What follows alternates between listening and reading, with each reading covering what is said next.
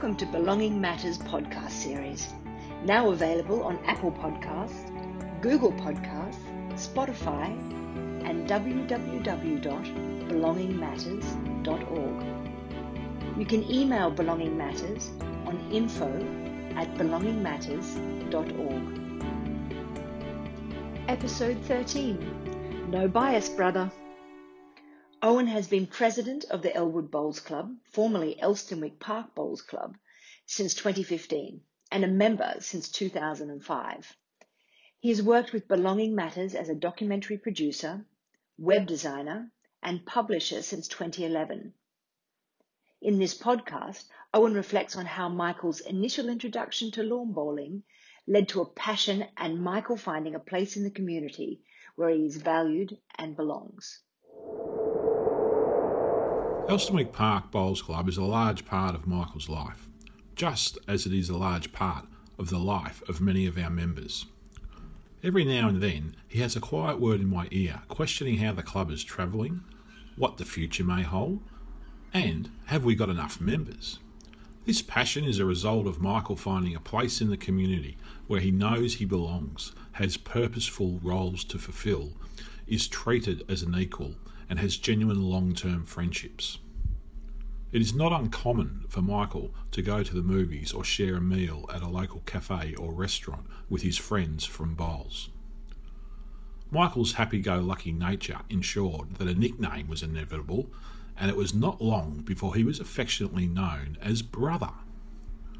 What we did not anticipate upon christening Michael Brother was his own use of the nickname for everyone else. I guess in his eyes, everyone at the club is his brother, even the sisters. Michael and I first crossed paths on a pleasant Sunday morning in the early summer of two thousand eight at the Elsternwick Park Lawn Bowls Club. In partnership with the Port Phillip Council and Bowls Victoria, formerly Royal Bowls Association of Victoria, our club embarked on a weekly introduction to lawn bowls program for people with disabilities. Each Sunday for a period of around ten weeks, I volunteered to teach lawn bowls, and over the ten-week period, we had approximately thirty attendees. Michael was encouraged to attend by his father, Amos, and did not miss any of the ten sessions. My first impressions of Michael were of a bubbly, happy-go-lucky fellow with a very keen eye for his attire, rather dapper. Michael's passion for the game of bowls was evident from a very early stage, despite the initial learning curve. It was clear he took great pleasure in rolling the bowls down the green, fascinating at the curvature of the bias, whilst taking time, as everyone does, to grasp the objective of finishing as close to the jack as possible, and the skills required to do so. As his mentor, these hurdles held no fear, for witnessing Michael's enjoyment was the only assurance I required to understand he was falling in love with the best game in the world.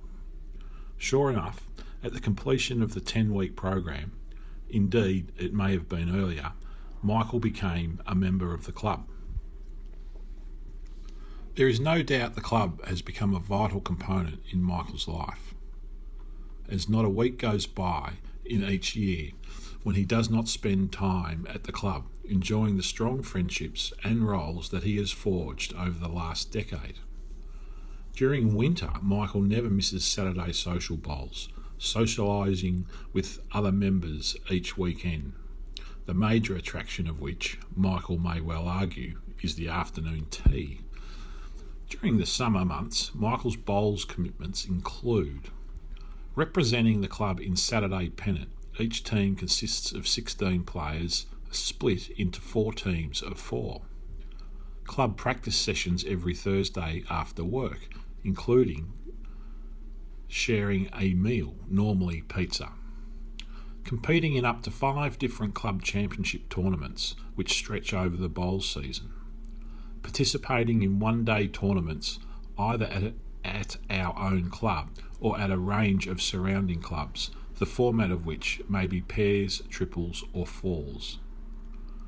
The two thousand fifteen two thousand sixteen season was a memorable one for Michael as he managed to reach the final of the Minors, a singles tournament for new bowlers and bowlers who have not won the club championship. It was Michael's first final and his opponent, James, happened to have also discovered the club through the same Introduction to Bowls program that Michael attended back in two thousand eight. A healthy portion of the membership turned up to watch the match, and both players had their fair share of butterflies in the lead-up.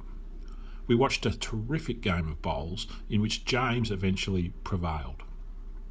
A video was filmed of the match, and interesting to note, in the post-match interviews, the first comment from both Michael and James was to acknowledge the performance of their opponent. Moving on to the next season, Michael entered the Men's Pairs Championship with a new member, John, who had crossed over from another club. John was a good bowler, although arguably not in the elite level at our club. Turns out John and Michael reached the final of the Men's Pairs and were drawn to play a formidable combination of club champions.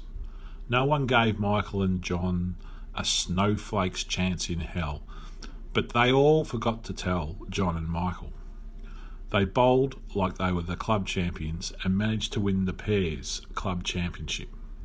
Michael gave a wonderful speech at the presentation night, although we had to drag him off stage as it was clear the bubbles of his excitement would never dissipate prior to the pumpkin soup entree. Like all community sporting clubs, we rely heavily on the members, volunteering to fill a variety of roles to keep the club ticking over.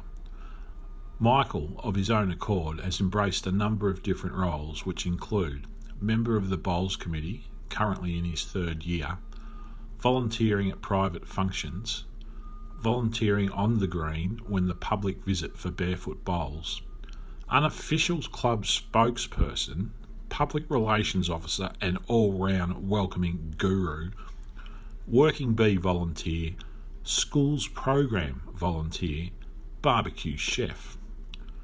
To this day, Michael remains a valued, respected and much loved member of the Bowls Club, and I am still to determine whether the club has added more value to Michael's life or the reverse.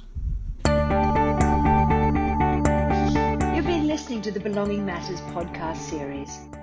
For copies of this and other Belonging Matters programs, please go to belonging matters dot org. The Belonging Matters website features free podcasts, videos, and many other resources to assist people with disabilities and their families to lead ordinary lives in their communities. To contact Belonging Matters, please email info at belonging matters dot org.